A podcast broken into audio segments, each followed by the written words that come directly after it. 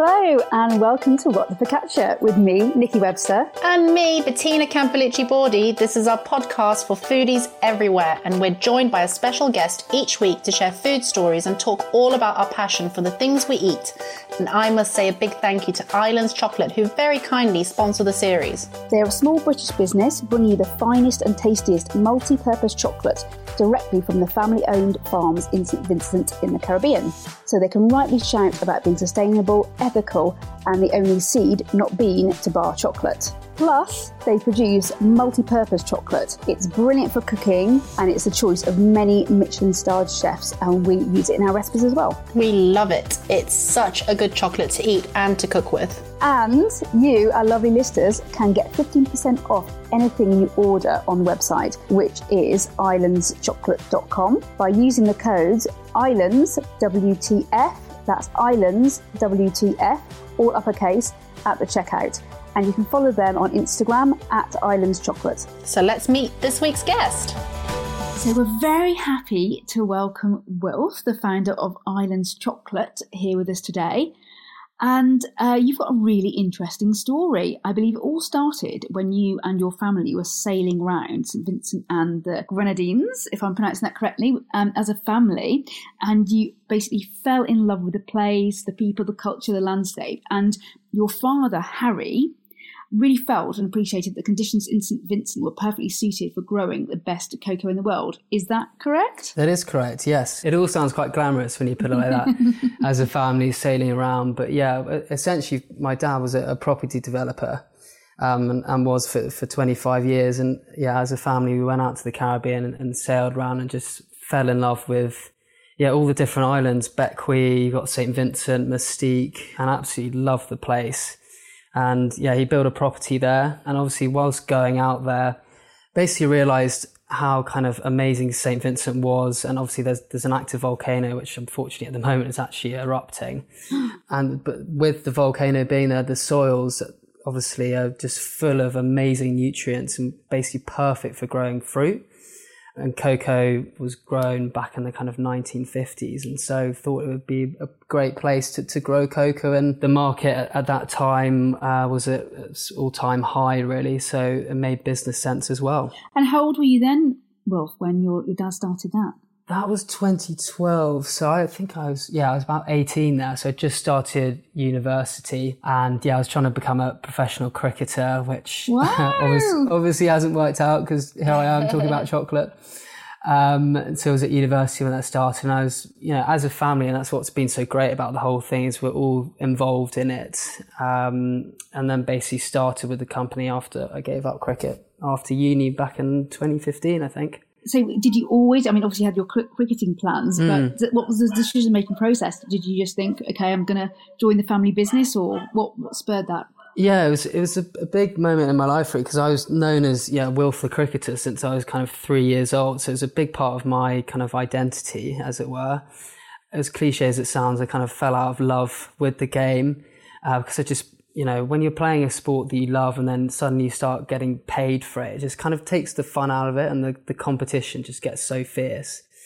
Um, and so I guess that was the main reason I wanted to join the, the family business. And I had a few jobs before that, a few internships with kind of three other chocolate businesses, a cocoa business mm-hmm. and a sugar trading company. So I had kind of a brief experience in all the different aspects in the supply chain. And, you know, it just seemed like a lot of fun. I think, you know, it just seemed like a great kind of business to be a part of. And working with my dad as well, it was just ticking all the boxes. Obviously, that has its pros and cons at times, but of course, uh, yeah, it just seemed like a no brainer, really.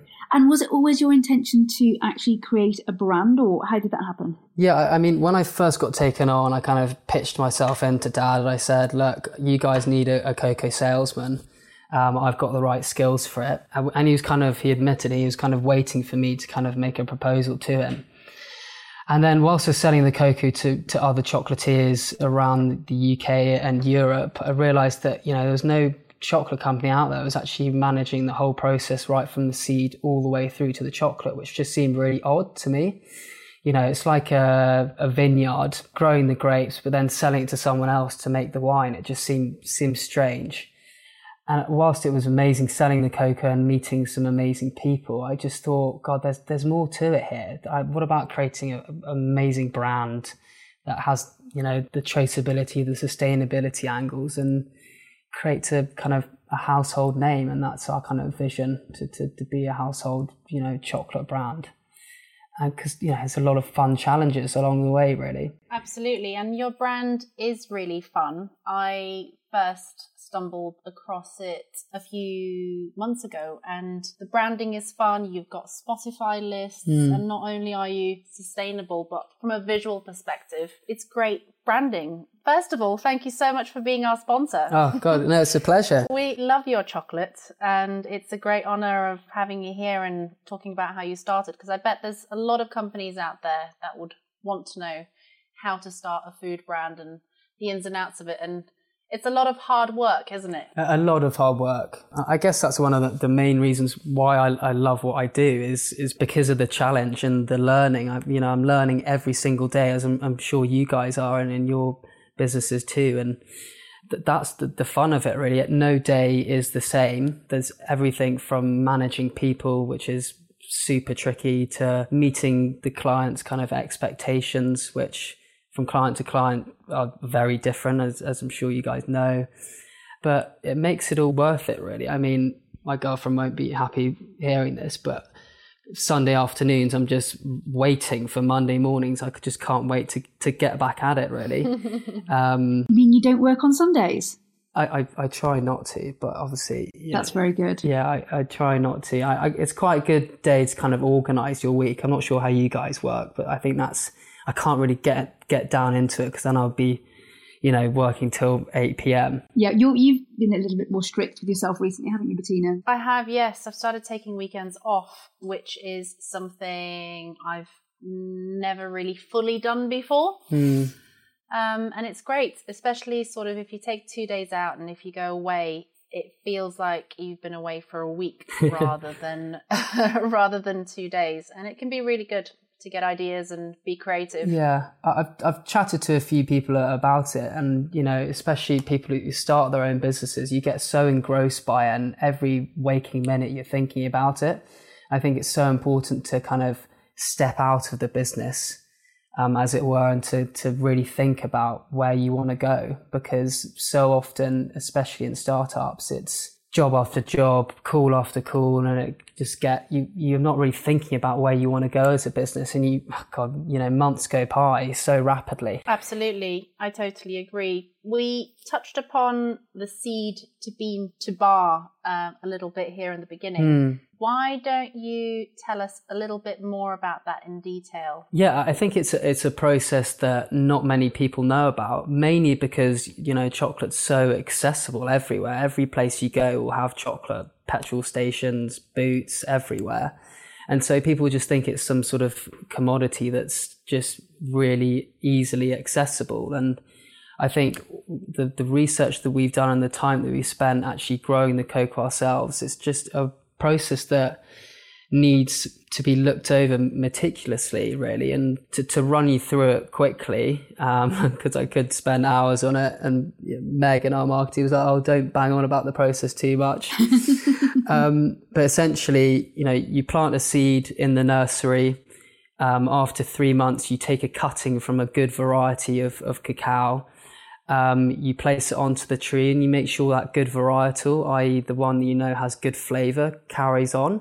We then plant out on a, a, specific plot of land, and it takes about you know five to maybe seven years for the cocoa to actually be yielding um, a decent amount of, of cocoa to make into mm. chocolate. Really, so I guess with the farmers that we work with, it's really really important that we also give them other crops to to intercrop the cocoa with. So mm. bananas, um, citrus fruits, so they've got that added source of income really.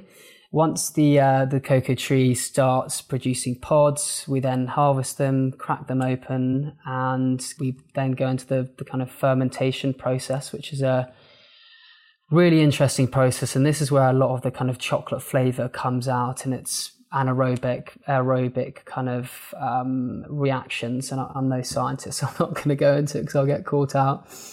And then it goes into, into the dryer and gets put into to bags, and then it ships off to our partner in in, in Belgium.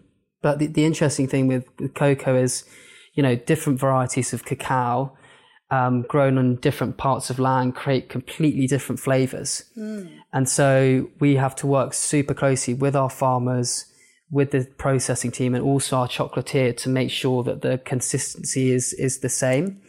And because it, it's much like a wine, as I mentioned earlier.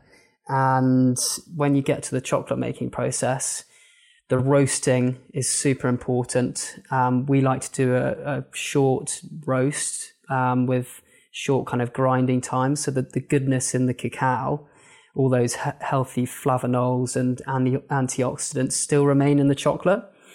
Because I'm not going to badmouth any other chocolate company, but some of the big companies, because they don't know which varieties they are working with, they've got a real mixture of flavor. And to hit that consistency, you've got to amalgamate it all together, mm. cover it with sugar, vanilla, mm. E numbers sometimes, and you get that kind of flat chocolate flavor, which yes is is tasty, but there is just so much more to it than that just that chocolate flavor. Um, and hopefully you guys can taste that in our chocolate. But there's amazing banana notes, citrus notes, you know, sometimes a bit of grapefruit, sometimes a bit of olive, and it's fascinating because as you guys know, taste is all subjective, isn't it? You know, my taste to compared to Bettina's, for example, might be completely different, and that's what makes it so fun. And how consistent does it need to be, given that there are all those variables? Is there a sort of parameter? It, it depends with the, the, clients we work with, really. I guess from a retail perspective, the palettes aren't as advanced as they are the, the top Michelin star restaurants that we work with. And chocolate evolves. And I didn't realize this before. You know, if we make an 85%, mm we actually have to age it for about three months before we then sell it to our chefs because it evolves. Right. So yeah, as you appreciate, there's just there's a lot to, to, learn really, and yeah, that's what that's why we love we love what we do. But consistency, I, I think I'll be able to pick up on it. Our chocolatier will be able to pick up on it, and the top chefs. But mm-hmm. most people would think it tastes quite similar. Wow, that's so interesting. Yeah, and I guess we've gone that extra mile with the varieties we're planting. This is something my dad is is obsessed with. Basically, we've got 365 different varieties of cacao, and they've all got different flavors. And so, what we want to be able to showcase to to everyone is how, say, one chocolate that's a 75% can create completely different f- flavor profiles using a different cocoa variety. If that makes mm. sense. Yeah, absolutely. That's what gets us up in the morning, really. That kind of goal. so, who's got the best tasting palate in your family? I wonder. That is a good question. Um, it really depends, really. I guess when I'm tasting with dad, and I, I taste with mum as well when we're at home, and my girlfriend, and then the siblings as well. And the thing is about tasting, if one person tastes one thing and, and says, "Oh, I taste a bit of banana," everyone just agrees with everyone. um, I guess it depends really. I mean, I probably have to say myself because I've done most tasting. Um, but I've got a lot to learn, that's for sure. I'm, I mean, your guys' palate would be twice as good as mine. It's a little bit like wine, isn't it? I think chocolate is, as you say, still quite underrated because there's so many tasting notes. Mm. Um, and I've been to a few chocolate tastings, and it's almost like it's, there's a whole process to it when you taste chocolate, isn't there? Yeah. There's the smell. There's the um, the texture, yeah, yeah, the texture, and also what it, how do you say it? Like the crack or when you sort of the snap of the chocolate the snap. as well. So the temper, mm. yeah. Yes, the snap, and then uh, you know letting it sit in your mouth and sort of melt. You've nailed it. That's absolutely perfect. Uh, we need you on the team. So she's a pro. it is like a wine tasting. And it just takes practice. Absolutely. Just practice, practice, practice. And and I think well chocolatiers like you need to taste it in the morning when you first get up before you taste anything else. You taste it at lunchtime, and you also need to taste it in the evening. And and you need to write down what what you taste because obviously, if you've had a curry the night before, mm. you, you know you're gonna have that's gonna impact what the chocolate tastes like. Absolutely. So apart from the amazing farm seed bean bar process that you've got, what else makes your chocolate so fantastic? I guess it's the main things are the flavor, um, which I've talked about, and I guess it's the, the, sustainability angle that no one is going as far as we are at source. And admittedly, that there's a lot we can do here in the UK to, to, to better our practices. For example, our button bag is is recyclable in Europe, but not recyclable in, in the UK. So we're constantly trying to get better when we're here in the UK. But in St. Vincent, we don't just pay lip service to some kind of dubious accreditation scheme. And, and by that, I mean, we don't just hand money to them and say, look, go and do something good with it. We actually do it ourselves. Right. So to, to give you an example, our nursery where we grow our cocoa is next to a, a school called Dixon and they needed a new library. And so our team went in there and we built them a new library. Mm. And we're doing that all around the island, really. So my dad is is the, the main person to, to get the credit for this because he started the, the cocoa company. And, you know, we employ 150 people at source. We are directly involved with creating an amazing source of income for, for many families, really. And we're going that step further and not just the people, but also the the environment and making sure that all farms are, have got a strict agroforestry model. You know, all having a, a diverse array of plants. So from citrus fruits to mahogany, which you know in forty years will be incredibly valuable. Mm. And I guess it, it's educating farmers who are kind of stuck in their own ways, really, and how to to get the best out of their plants. And um, I guess an, another thing, say, Nikki, if you had five acres in St. Vincent and you didn't know what to do with it and it was just a derelict kind of banana farm that's gone to ruin, mm-hmm. you could come to us and say, I want to plant cocoa on there. And we basically, we give you free plants. So if it was five acres, it's 440 trees per acre. So we give you two and a half thousand cocoa trees to go and plant out for free. Wow. So we're going that bit further. Yeah, we're not perfect by by any stretch, but we're doing our best to make the whole kind of supply chain as sustainable um, as possible. That's amazing. It's such a big word, though, sustainability. Yes, it is, and it's one that's got got really confused. I mean, I don't know if you've seen that Seaspiracy Netflix program. I mean, it was shocking. We were chatting about that. Really? Yeah. Um, and so it's a, it's a buzzword that everyone's using. And I guess we got, as I said, we've got two main things, flavor and sustainability. Um, we don't know which ones to really focus on and to shout about. And I think it's got to be flavor because sustainability really just should be a given. Yeah. It should be a given. I mean, anyone that's not sustainable, you've got to, you've got to sort yourselves out.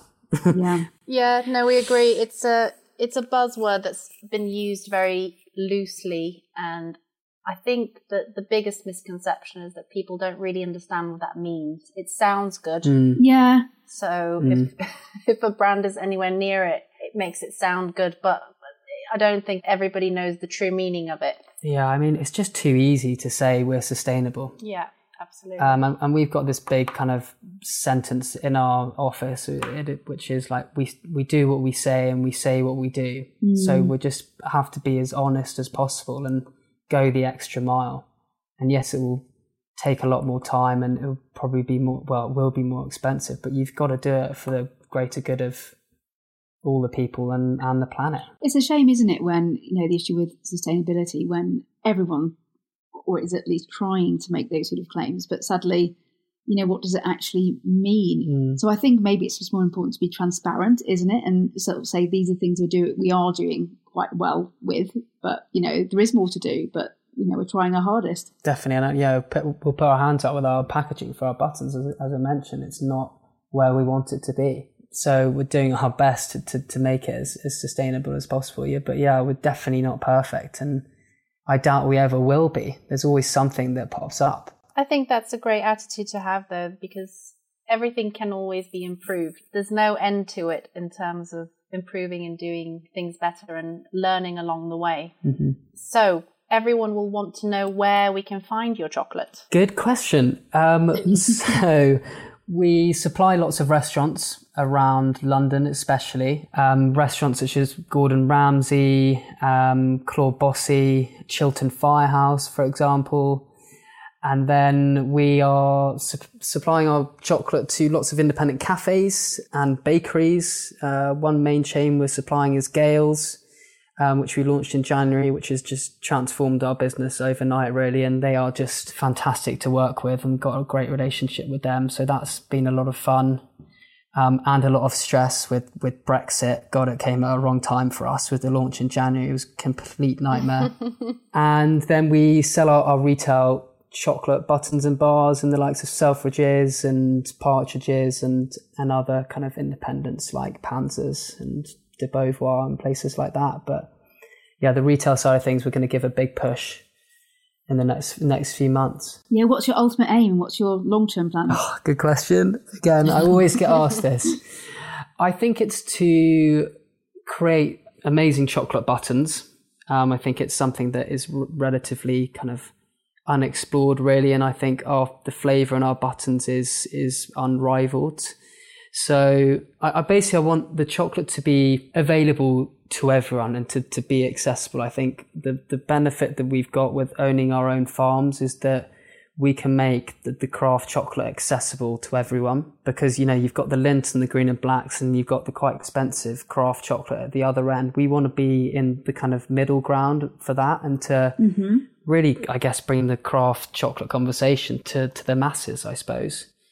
And, you know, just creating the best products we can with the best flavor because that is really really rewarding when you when you see someone's face when you go through a tasting with them and you see how amazed they are i mean that just it just gives me a lot of pride and makes me really happy well, I think we can all relate to that, can't we? Just if someone, I don't, I don't think I really answered the question there. No, you did, you did. it was a good answer.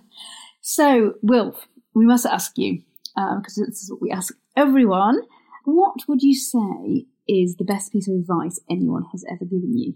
I've got a few. In business, it would be everything takes twice as long and is twice as expensive as it would seem at the start. Stick to what you know. Uh, don't get sidetracked. And I guess the main one, which is, I think the overriding one, which is, is dream big. You will never get to where you want to go if you don't know where you're going all very good. I think the last one for me, mm. I think that's, yeah, I really, that really resonates with me. Yeah. Yeah. yeah forget the other two. yeah. But I think it's also being realistic enough to know that, yes, you may have those huge goals, but you've also got to be realistic enough to know that you might not get them, and that's fine. You've just got to give it your best shot. Absolutely yeah, be prepared to fail. That's you know that's why a lot of people don't start, isn't it? They're they're scared of what could potentially happen or fail. Exactly. You learn mostly in your fails. Yeah, God, we failed a lot at the start, and but that's just part and parcel, and then you learn. Exactly. And then you don't do it again. Ideally. Ideally. Most often. Fantastic. Thank you so much. It's great to chat to you guys. Thank you very much for listening to What the Focaccia. I hope you've enjoyed our food conversations and please do have a listen to the rest of the episodes to hear more brilliant stories about everything and anything to do with food. And of course, a big thank you to our sponsor, Islands Chocolate, who grow their own cocoa directly from seed on their farm in the Caribbean. And if you like hot chocolate, you'll find their proper hot chocolate in any Gail's bakery, where you can actually choose between 65 and 75% cocoa and have a Gail's barista make a creamy high flavour hot chocolate for you. Don't forget that you can get 15% off anything you order from their website, which is islandschocolate.com. Just use the code ISLANDSWTF, that's ISLANDSWTF at the checkout. And please do give us a five star rating if you've enjoyed the podcast. It really does help spread the word. And if you want to follow Bettina and myself, you'll find us on Instagram. Thanks for listening, and we'll be back soon.